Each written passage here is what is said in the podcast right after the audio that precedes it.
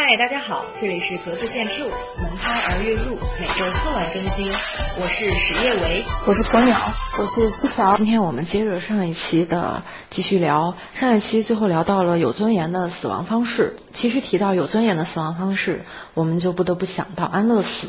那么我们在录这期之前呢，也是了解到了一些全世界各国的对于安乐死的看法。有一本书可以给大家推荐一下，就是日本作者。攻下杨一的《安乐死现场》这本书，他是通过他去到允许安乐死的国家，对进安乐死的医生啊、机构呀的一个采访，整理成了一本书。其中有一个故事，它是一一种我非常羡慕的死，比较温暖。瑞士是现在允许给国外的人进行安乐死的一个国家。这个人就是他去瑞士来走他最后的一段路，是跟他的爱人一起去的。我们可以给大家稍微分享，临去世的前一天。他说想去平生从未去过的动物园，夫妻俩一起去了动物园，悠闲的在里边转悠。肚子饿了就在餐厅里吃点饭，不知不觉就到了晚上十点闭园的时间。第二天早晨，临死前他对我说：“那是最美好的回忆，他可以幸福的死去了。”他死后，妻子没有离开病床，一直久久的抱着他，那个画面真的很美。在这个书里面讲述了很多选择安乐死的死者，他们都是普遍的。情况就是，他们觉得这辈子活得很幸福，他觉得可以了，他不想他的后半段的个日子是结束在床上插满管子，过得非常痛苦，让他的家里人也非常痛苦，所以他就选安乐死的这种死法。亚洲第一个去瑞士选择安乐死的一个台湾人，嗯，也是一个台湾人，是一个台湾著名的体育节目主持人，叫博达人。嗯，他生前是一个非常优秀的人，又是篮球选手，又是教练，也获得了很多奖项。但是他晚年的时候就饱受了胰脏癌的折磨，只剩四十九公斤。他们家人其实也是想尽了各种各样的办法。他的孩儿子就说，他的父亲当时是就一米八六的身高，在球场呀，在录节目啊，都是很意气风发的，就很帅的一个人。但是到晚年生病的时候，瘦骨嶙峋那种反差，就家人也很难接受。你别说是他自己了，他爸爸思考后就决定他不想去治了，因为当时医生说也就只有百分之五十的生存机会，而且即便活下来。也是一直躺在床上，就那样躺着，所以他父亲就想要快快乐乐、有尊严的走完这一生。他们家里人刚开始是不同意的，就就是给他父亲各种鼓励，但是看到他父亲越来越衰弱，走路也需要人搀，要拐杖，然后拉肚子，吃不下东西，生活品质下降。有一次他父亲半夜醒来的时候，就掉在了床下面，摔倒在床下面，舅舅就爬不起来，他就觉得非常的难受，他什么都帮不了他，只能劝他你要坚持，你要好好活着。他父亲也也努力过，为了家人也努力过，就靠止痛剂啊、吗啡啊减轻痛苦。但是这些药的话就越打越伤力，就用的剂量就会越来越大，越来越大。对对，而且你没有办法缓解，所以他就一直就想就就不想活了，一一直就想去瑞士。那家里人又想了一种办法，说让他转移一种注意力，就说那你要不写写回忆录，啊，你这一生也很精彩。他父亲就写。那半年就写完了，书还出版了 啊！然后出完以后 渴望死亡呀，就是他他真的，我感觉他就又很励志，呃，又又很心酸，感觉他爸爸的这个故事。结果他写完书出版后，就又想着要去瑞士，就是一直想去。家里人又商量说，那要不你画画吧，你开画展也可以。结果他父亲花了三个月学了油画，画了四五十幅作品，又又开始开了画展。开完画展后的半年后，他父亲还是想要去瑞士，效率好高。对，真的就是他也尝试了各种办法，然后你中间你还想他还要病痛，还要折磨他，这是一种什么感觉？就是我该做的事做完了吧，我可以死了吧，我可以了吧，可以了吧？对，就是这种感觉。你就我当时看到这个故事的时候，我觉得哭笑不得，就感觉你家里人也很努力的想办法，他其实自己也很努力的，就是求生过了。对，但是真的很痛苦。这段时间。不管是他出书啊，还是办画展，他还是在大病小病不断，一直在医院无数次的出去进来，也没有力气，要靠着吸氧机。那只有家里人才知道，他的画展开到一半后，他父亲就觉得已经不行了，于是他们就在那一年十一月，他们就去了安乐死的机构，嗯，去了瑞士，成为了会员。因为瑞士的安乐死的机构，它都是会员制，它只给会员。做这个安乐死就协助死亡。那么这半年期间，他的爸爸的病情就更加的恶化了。于是他们在一八年的时候六月份又去瑞士，这次就决定真的就要走了。他的父亲在走之前还临终还在社群网站上跟大家分享了一下生活。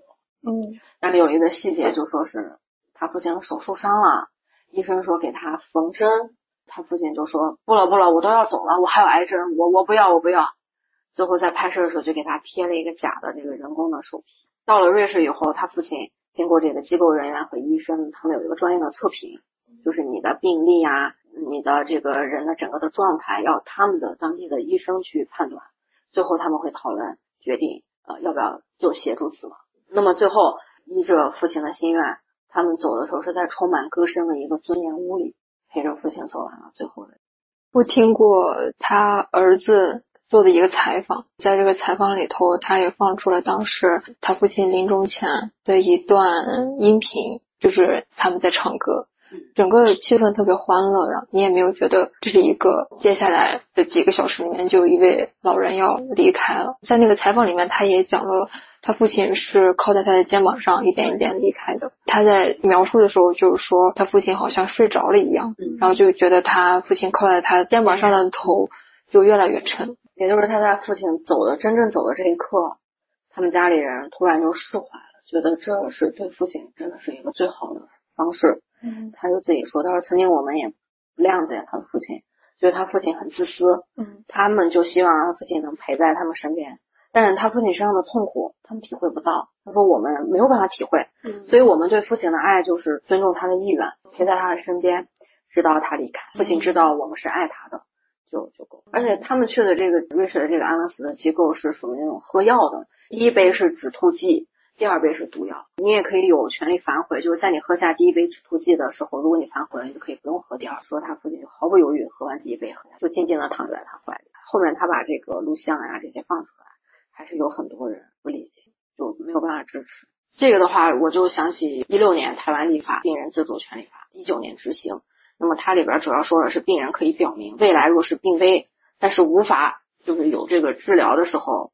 啊，比如说陷入了不可逆转的昏迷状态、永久植物人等等，他可以选择不接受维生治疗。这也是咱们亚洲第一部的病人自主的权利法，就是确保病人有知情选择和拒绝医疗的权利。就像我们之前说，身体和你的生死的这个人权是自己的，为什么我们在走之前不能选择怎么样去死呢？当时这个法案在台湾推动的时候，也引起了广泛的讨论。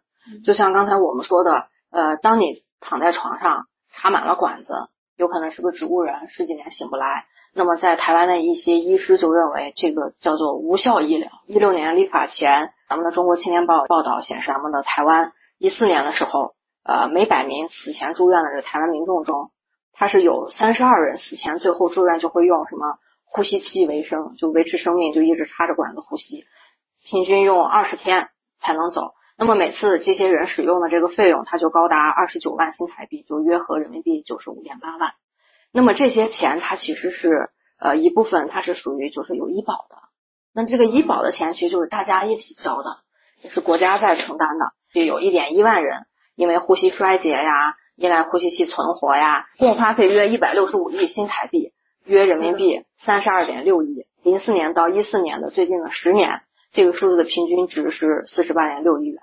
那么这些天价账单，就是典型的，在他们台北当时台北市长的柯文哲看来是一个典型的无效医疗，他就会认为说，嗯，这些医疗手段是医生表达尽力、家属表达孝顺的工具，而不是病人他真正需要的。他们就觉得这是无意义的延命治疗，而且这些费用都是大家对太高了，它都是健保支出，就有一部分也是医保，所以对国家来说和对个人的家庭来说，它都是很大的一对，即使是有医保，你家庭承担的也还是很大的一个数字。先补充一下关于我在看《安乐死现场》这本书的时候一点想法。书里面我们能够了解到的就是安乐死它的界定是存在一定困难的。在执行安乐死后，警察会上门检查现场，判断是否是他杀。我们能看到，就是尽管在安乐死被允许的国家里，不管你是因为什么原因决定进行安乐死，执行安乐死的人要非常严谨的操作这个过程，避免给自己增添一些法律上的问题。而且监管方也非常的严谨，避免这成为一桩被伪装成安乐死的他杀事件。对，所以在实操过程当中，安乐死依然存在很多未知的风险。其实我觉得安乐死和自杀，它在某种程度上一样又不一样。曾经自杀在全球很多国家都是会被判罪的，这是一种违法行为，甚至会受到惩罚。比如自杀的人，他不能葬入国家公墓，自杀未遂也会受到惩罚。一直到上个世纪，英国才取消自杀罪这条罪名，现在依然也有极少的国家有自杀罪。这种罪名的设立，其实可以看出来，死亡它并不能以个人的意志去决定。安乐死也是同理，尽管我们在书里面看到很多案例，安乐死的原因大多数都是因为承受了巨大的病痛折磨，所以自主的选择结束生命。其实两者在某种程度上来说都是违反自然法则的，只不过自杀它不需要任何人同意，或者是需要第三方监管。但是不管怎么样，现在这么看，安乐死和自杀在某种意义上，它都背负了一定的道德压力。其实那个书里写的，就在瑞士的几个安乐死机构里，人分的也比较的清晰。有一些国家就是安乐死是医生给你注射，就是让你停止这个心跳，但瑞士多半他说的是协助。死亡协助自杀，协助自杀，它其实就是给你自己的权利掌握在你自己的手里，你只需要把那个输药的开关开开，或者你只需要把毒药喝下去，所以它其实还是自杀的一种，但是它比起比如说跳楼啊、割腕啊，就是这些的自杀方式来说，痛苦，嗯，对，它减轻了很多的痛苦。像我们前面聊到台湾的关于安乐死这方面的立法，从经济学的角度来看，确实是没有必要花费这么大的经费。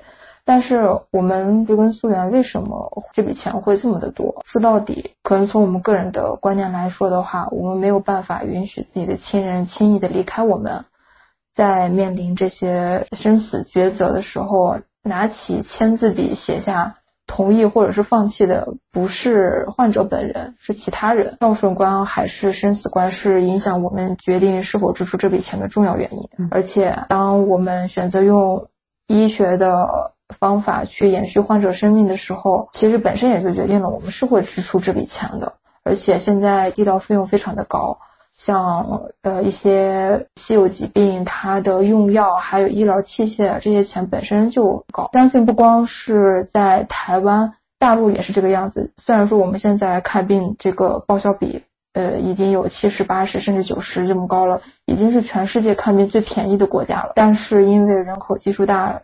种种原因，这笔钱的数字统计出来还是非常吓人的，就更别说今年查出来医疗反腐这些其他的问题了。这个续命治疗，你要想是单纯的只是为了续命，还是说是要有质量的续命，就是这个命续了以后，你还是能有质量的生活。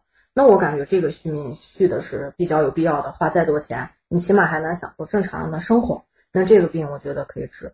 那如果只是为了就是让你留口气，在这个世上要花那么多的钱，你可以看到很多时候我们有这个仇那个仇，拖垮了一个家庭，让大家去募募募捐钱，捐了以后他也不一定能治好，还卖房子，然后卖车，这都算条件好的才能有的卖，卖完了治了病，最后人还是走了，但是活着的人背了一身债，他也会影响他等于是后半辈子的生活。就是生者如果是我们的亲人的话，他也不希望他走了以后。给我们留下一笔巨额的债务，让我们去承担。那么对于活着的人来说，有时候真的这个债务可能是背不起的。嗯，哦，所以我觉得，如果是没有质量的续命，是神志也不清清醒，那么你只能在床上躺着的话，我不接受。如果拿我自己来说，我不会同意。我宁愿说你告诉我还剩一两个月了，我出去周游一下世界，死在外边就行，也可以。嗯，其实我们聊到现在，说安乐死在这么多国家都会存在一些争议。大家都持不同的观点和看法。那我们想在谈论安乐死的时候，我们到底在谈论什么？其实他是在谈论一个生命的价值问题，还有生命的归属权的问题。安乐死这个话题是一个非常敏感和复杂的话题，它后面涉及到的伦理、哲学、法律、医学等多个方面，在不同国家和地区对安乐死，不管文化背景如何。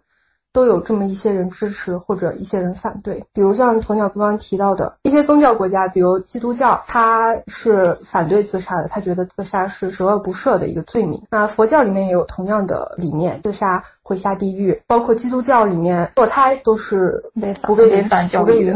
对他对生命的那个归属权就觉得生生命是属于神的。人是没有任何的权利决定自己的生或者是别人的生。现在宗教统治人类思想的时候，这些东西是不被允许的。那后现代的哲学当中，他会讨论生命到底是属于谁的。在这些哲学的呃理论当中，他会觉得生命就是属于自己的，他是有权利决定自己的生死的。所以后来慢慢的，像英国上个世纪，他就会废除自杀罪这个说法。嗯，对，所以我觉得这个是跟文化背景和社会进步实时变化，是一个动态，对，是一个动态的变化过程。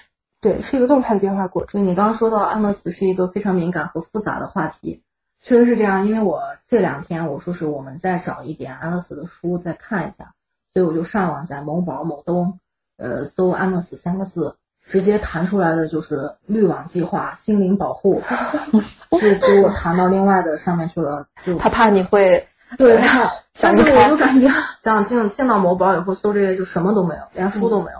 像安乐死现场这本书，你必须输全名，它才能出现这本书。你搜安乐死三个字，什么都没有，就是让你保持心灵健康，还给你推荐心理医生的电话，网页自自动就弹了出来。所以主流主流社会还是觉得很敏感，对，嗯，很复杂。生命是不是属于某一个人的？包括之前提到的台湾立法的续命医疗，嗯，他会认为去花费大量的财政去支持这些续命。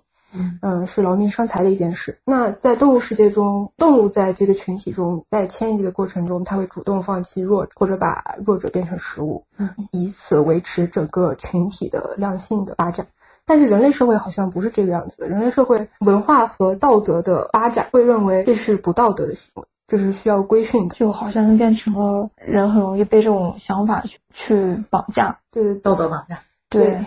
当现在来说起，嗯，一条命值多少钱？一旦和钱画上等号的时候，所有人心里都会觉得，啊，这罪恶的、不道德的，会有这样的心里面有出处的感觉。就是你你怎么能去减少治病这笔钱的支出呢？就是大家平时多去健健身啊，把健康的这个观念提到。那你俩 以后先别熬夜，不行。然后工作压力小一点，或者就是说，呃，正确的医学知识得到这个。广泛的科普，嗯，然后这样子进医院的人少了，其实对国家和老百姓来说都是一种减负。对，有说咱们是药店最多的国家吧？就每走一两百米就会有一个药店。我们家门口就有三个。是，呃，但是像其他国家有一些地方是隔一段就会有健身房。别说是别的国家了，就是说咱们三个哪一个是要健身？没有。一直在计划中，能不熬夜都不错了，真的能不熬夜就不错。不然每天下班回去以后就感觉要累，还要起来再动，对健身就没有那么大的热情了。因为工作太累，嗯，所以其实说了这么多，虽然说它比较敏感也比较复杂，谈到钱大家也比较不好意思，但是咱们国家也一直在进步。二二年的深圳通过了一个深圳经济特区的一个医疗条例的修改稿，它推动的是生前预嘱，就说你在你的生前你可以。立一个预嘱，说你死亡的时候，或者说你面临死亡的时候，你可以选择什么方式。这个特区的条例是二三年，就咱们今年一月一号起实施的，而且深圳也成为咱们大陆里首个实现申请预嘱立法的地区。它主要有一条，就是第七十八条说到，收到患者或者其近期亲属提供具备下列条件的患者生前预嘱的，医疗机构在患者不可治愈的伤病末期。或者临终时实施医疗措施，应当尊重患者生前预嘱，比如说采取或者不采取插管呀、心肺复苏呀这等等，或者使用或者不使用生命支持系统。所以它也是咱们国家对大家认同这个安乐死也算是一个推动吧。我怎么觉得深圳好先进啊？啊，他们思想好先进哦，而且政府也能把一些办法什么的立马就颁布实行。我能预见它后面可能会引发一些医疗纠纷。可以说是把这笔钱省下来，可以用到能更好的实现价值的地方去。但是这对个体的家庭来说的话，呃，我要把这笔钱省下来去干别的事情，我觉得太太冷漠、太无情了。嗯，但经济学不就是及时止损？经济学就是一个悲观的科学科，对，就是这样。而且你想，从原原本本比较健康的人，后面生病，生活不能自理了，你能接受别人常年这样照顾，或者说换个角色？你有办法长期这样照顾你的家人？就我在录之前，我昨天晚上在院子里陪我儿子转的时候，看到有一对中年夫妻，四十多岁，那个中年男人他走路不是很很很顺啊，不是很利索，他就一步一步颤颤巍巍的在走。嗯，那个中年女人拿一个凳子指着他说：“你才没走几步你就想坐，你走你往那儿走，你走到那儿你再坐。”刚好路过他俩，把我吓一跳，我就看见那个中年男人就手气在那抖，话也说不利索，但他就是很想坐下。呃，那个女女的就非常的凶，她说不行，你就不要想做，你走到那个地方再说，她就非常的凶，非常的凶，毫无耐心。他在康复吗？她可能是在做复健，我是觉得她是在做复健，康复训练。但是他的这个可能是他的妻子吧，也可能是保姆，我我不知道是什么关系，就对他非常的没有耐心。所以你想，当你有一天躺在了床上，你别说你的家人，哪怕你很有钱，给你雇个护工，他言语激进了侮辱啊！以我的脾气，我肯定，我要是能坐起来捶他，我肯定会捶他一顿。但是你想，我当时躺在那个床上，我还要忍受这个气，我受不了，受不了，受不了，真的是受不了。所以，如果遇到这种情况，我肯定会选择安乐死。说到这个时候，我突然间想起来之前我妈遇到的一点点小小的一个有点灵异的小故事，也是有一全家回去给我爷爷奶奶上坟，这好像是我妈和我爸大概吵架了。就有点拌嘴，然后我妈就特别生气，在我爷爷的坟头就说：“我死了以后才不要进这个坟呢，我要自己到什么什么地方去，我要自己葬在那个公墓里面。”然后那天回去了，我妈就一直就难受，就是像中暑一样。但是那天的天气特别的好，特别的凉快，她就一直觉得恶心，然后头晕想吐。后来家里头的老人就说：“你去给，你就去给道个歉，对，上个香，道个歉。”你就说一说，其实不不是这个样子想的。他去给上了个香，然后说了几句话，回来。就好了。哦，那确实 挺灵异的。我爸我妈现在其实都没有对我说过这些事情。嗯，我当时考虑过我自己的后事，就我到我我想我应该到死的时候，我应该会积累一定的财富吧，因为我又不结婚又不生小孩，到那个时候了，我也没有什么直系血亲在这个世界了，我就是这样子想的，一半的钱就给我姐的两个小孩留下，另外一半的钱会捐给世界保护环境或者是救助野生动物的公益组织。但如果说我有另外一半，而且他比我活的时间长的话，那这个钱呢，我就会把它分成三部分。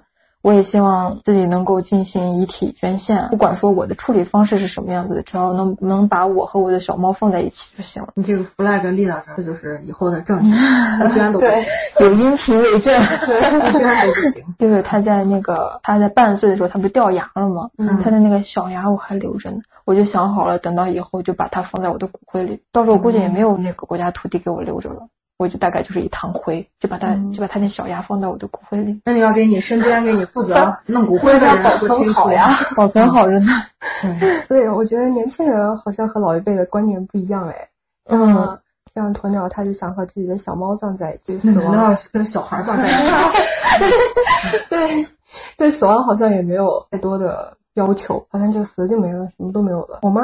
特别有意思，我妈她第一次出国旅游的时候要坐很长时间的飞机，她在上飞机前把她的每一张银行卡的密码以及她有多少存款，以及我她死以后她出意外以后我要联系谁，全部列好了一张单子，拍了一张照给我，说万一出点啥事儿，你就要看这个单子上的，把这件事情一件一件的落实，我有有多少那个资产呀，你要收回来，怎么怎么怎么。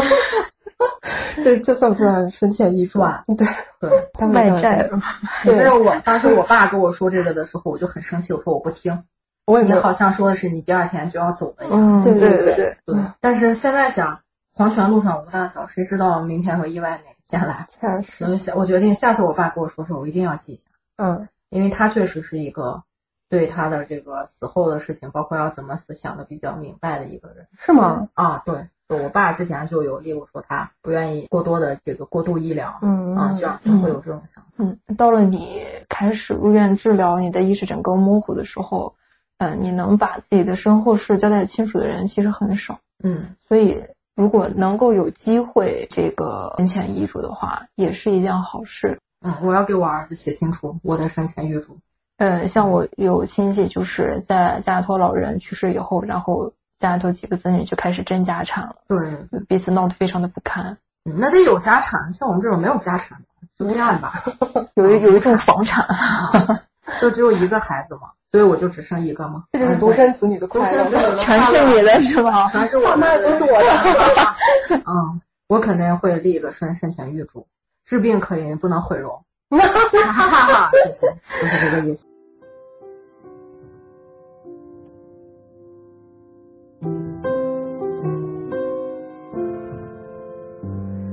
C'est drôle, je ne sais pourquoi. Ça me fait toujours penser à toi. Pour plein d'autres gens, c'est la magie, l'amour des baguettes. 那我们说完生前预那如果你们家里人重病啊，他们想选择这个，你们会同意？或者说你们自己会不会？在瑞士有一个机构，他提到的就是说是协助自杀。嗯啊，其实他是医生准备药物，让病人或者病人家属自行写，你自己把开关打开。很多病人就是在打开开关的前，就会回忆起自己这一生，他觉得很幸福，他会说一些很好的话就离开。那么这里边有机构的创始人，他的第一个安乐死的病人就是他自己的爸。那他爸爸在死之前喊了一声红酒喝，然后喝下了他最爱的红酒以后就走，所以这对她冲击很大，她才从事了这个职业。琼瑶她老公平鑫涛说后期要插那个鼻胃管，琼瑶就一直反对，就那个继子和继女就是平鑫涛的孩子就不行，就因为她老公之前就说过，说是她。呃，如果病危的时候，不要把他送进这个这个危急的病房，他不要任何的管子和医疗器具来维持生命，然后无论是什么器械啊、电击、插管、鼻胃管，他都不要。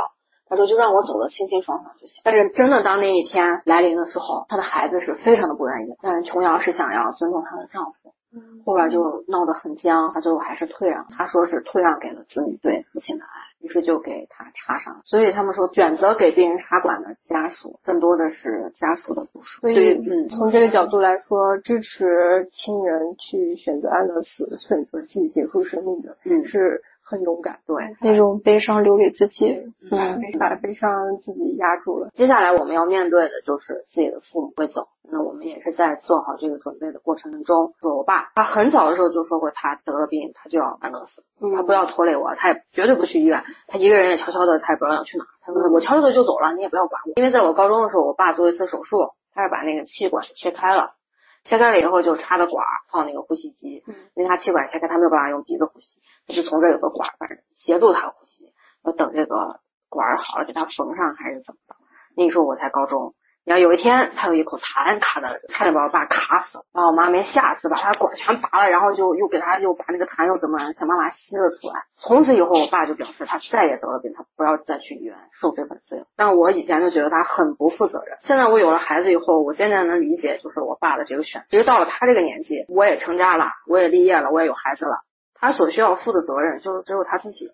嗯嗯，他可能现在就想的是要把我奶奶好好的送走，啊，我奶奶也高龄嘛，然后把我奶奶好好的送走以后，他要选择他自己的这个生活方式，那我就尊重。那在录这期的时候，我在安乐死现场的这本书的时候，我就记下了瑞士可以申请安乐死的这些机构和它的费用和价格，然后他需要所需要的手续，我就已经在准备了。因为我爸他年轻的时候。他非常的硬骨头，他也不愿意欠别人的人情，从来不愿意麻烦别人，更别说什么还要给领导拍个马屁、送个礼，从来不做，就有陶渊明那种不为五斗米折腰的风范，所以他根本他不会愿意说身上插满管子就躺在那里，让我们在一旁有抹眼泪或者给他擦屎呀、擦尿呀，他他不愿意。我爸是一个自尊心非常强的人，所以他非常体面的走。那我在通过这个了解咱们全世界这个安乐死的过程中，看了很多的这个例子，就选择尊重他。就我就已经在开始做这个心理。嗯，我觉得以我现在的这个对安乐死还是比较浅薄的认知来说，我没有办法讲我到底是同意还是不同意。嗯，而且对这些内容来说，我表达我的这个态度也是一个不负责任的。嗯，我不能用我现在意识的主观就去说我是支持还是不支持，因为我不是当事人。嗯而且我也没有实际的经历过患病给我带来的那些痛苦到底有多折磨。嗯我更没有面临过这种生死抉择。但是按照我的性格来说，就我一直坚持的一个一点就是，如果你想做什么事情，你自己决定好了，那么你决定好了，我就会支持你。如果说他们选择了安乐死，决定好了，我就会表示同意，我也会支持你。但就是说之后因为亲人朋友离世带来那种伤心痛苦，我就会选择自己去承受。嗯嗯，可能我会一时想不开，也可能会一直想不开。但是我相信时间会让我变得越来越强大的，然后我会用强大的自己去承受这些。只要你不是死了以后你反悔说你怎么没有劝我呢？然后你变成鬼来吓我，那我就不干了。所 以其实说了这么多，我发现鸵鸟会觉得他会活很，他的想法就是 他以后会那不一定，很多的那不一定那不一定。现在还这个也是嗯就感觉是他觉得他会活非常的久。那当然，我不是咒你要干啥，就核是废水现核污水现在排到海里头了，我只有二十年的寿命了，或者是说到六十五岁，我只有三十五岁、三十五年的时间了，你们珍惜吧，我们还要在一起录三十五年的播客。算了，我们能不能坚持一年啊？我 嗯，是嗯不支持安乐死的。就是如果我的家人重病，我也不会同意他安乐死。然后我自己以后重病，我也不会让自己去安乐死。其实我我我是嗯不赞成可以决定自己死亡这件事情。我们自己的出生也没有经过我们自己的决定就出生了，所以我觉得对对对我的同意。对嗯，所以我觉得呃生命这件事情真的不归人去决定。所以如果之后万一会面临一些疾病呀、什么的，你就会你会选择用非常高昂的金钱来去治疗自己的身体的疾病吗？嗯，如果用非常高昂的金钱去治疗自己的疾病，是我有生的欲望。嗯但是如果我不去治疗的话，我就让它顺其自然的话，也不是不可以吗。那不也等于慢性自杀吗？那不是也是你选择死亡的一种方式啊？那跟安乐死其实我感觉区别不大吧？安乐死只是让你走得更舒服一点。你如果不治的话，自然等死这个过程是个很痛苦，就你痛苦的死和你舒服的死，反正都是死。我觉得这两者还是会有微妙微妙的区别。嗯，嗯，因为安乐死怎么说呢？其实我觉得会让活着的人背负挺多的知道怎么去解释的哲学的问题。那可能就是你选安乐死，活着的人是心理上有压力，对，但是你如果不选安乐死，选择用高昂的费用续命，那么他的生理和心理，包括他的财产各方面，他都有压力。因因为如果是我的家人，嗯，嗯他们要选择安乐死的话，我是不会同意的，因为我会觉得我不是他，我真的是不知道他怎么想的，他真的有这个面对死的这个决心吗？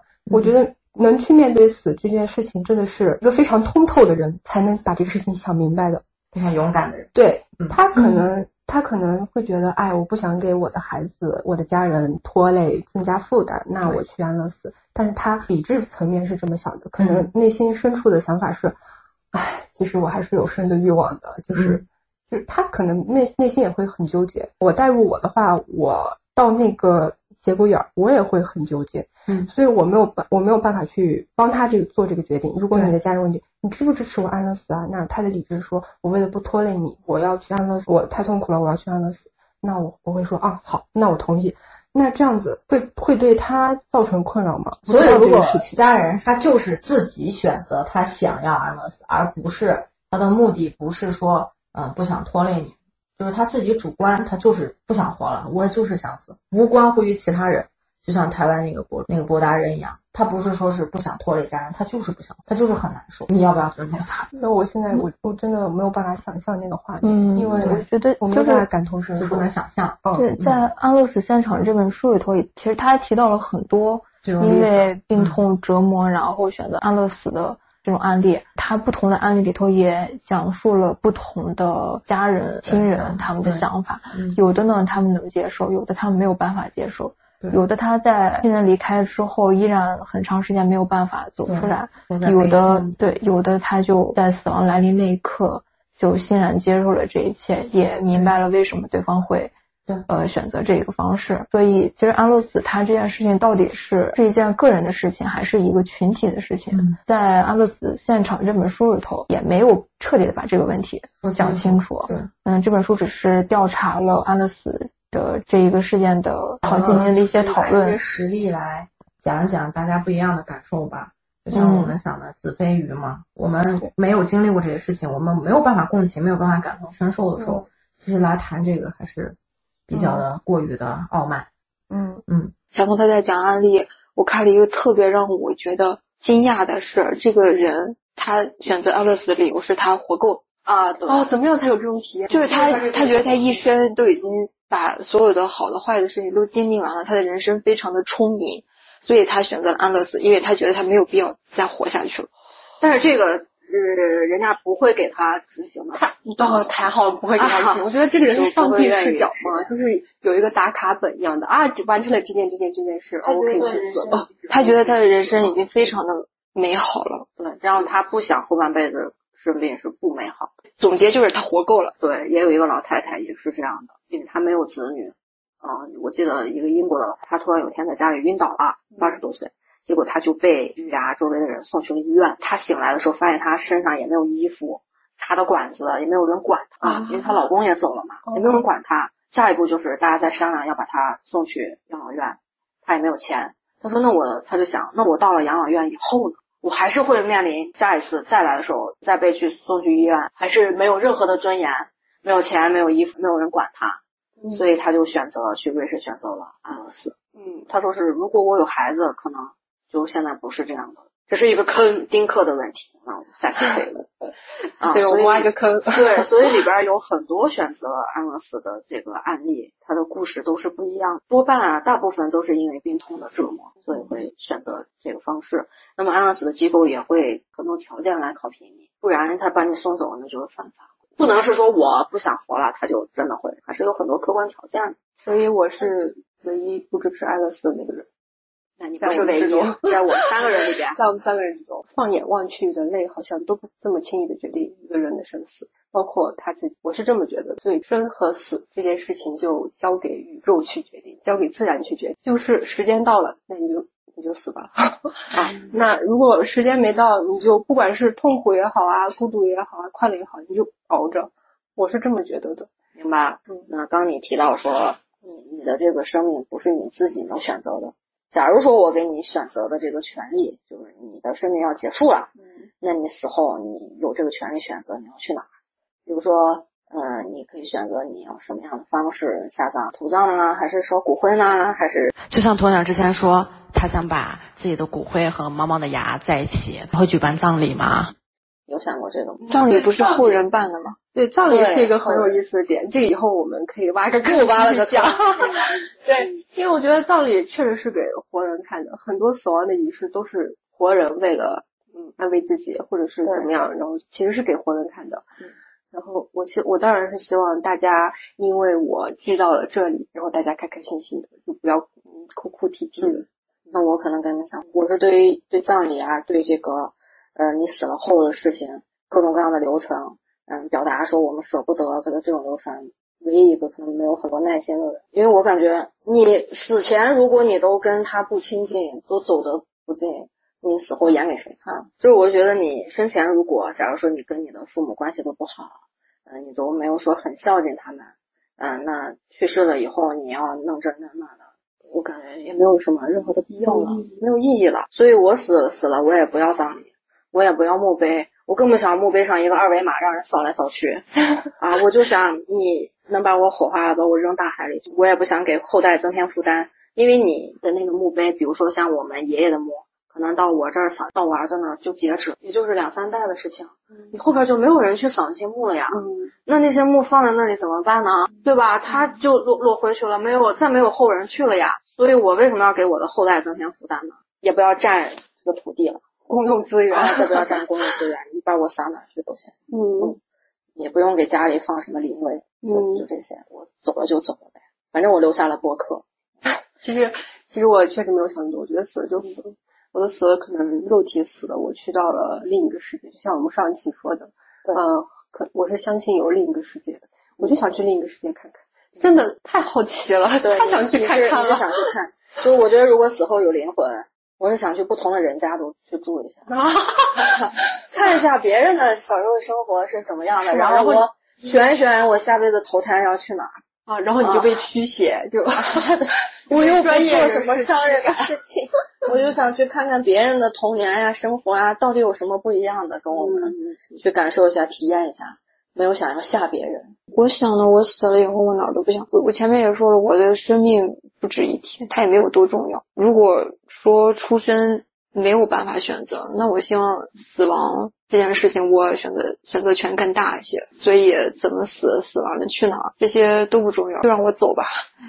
我也不想说去街上吓别人呀，还是说去看看另外一个世界，我也不好奇那个世界是什么样子，就让我这个生命消失吧。说说不定你飞升了，去到上面的世界了。对，该记住的人会记住我，不记住的我的人也无所谓，对我来说无所谓。所以活着的时候，我会好好的活着，等到我要走的那一天，我就会好好的走。所以最后给大家分享一句英国诗人威廉·欧内斯特·亨利的格言，他说：“我是我命运的支配者，我是我灵魂的指挥官。”希望大家对大家平时在生活中的每一个选择都能负责任，都能有自己有权利为自己的人生负责。我加一点，现在不是有数字人这种说法吗？有数字生命这种说法。你虽然说你的肉体死亡了，但是你可以把自己的所有的记忆，呃什么的，你都把它换成数字，然后你就可以以数字的形式继续生存下去。你们会希望自己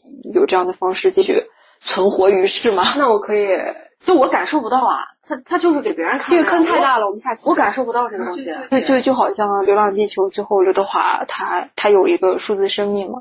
那有没有可能这这已经升级了？这是高维生物，因为高维生物就是没有肉体的。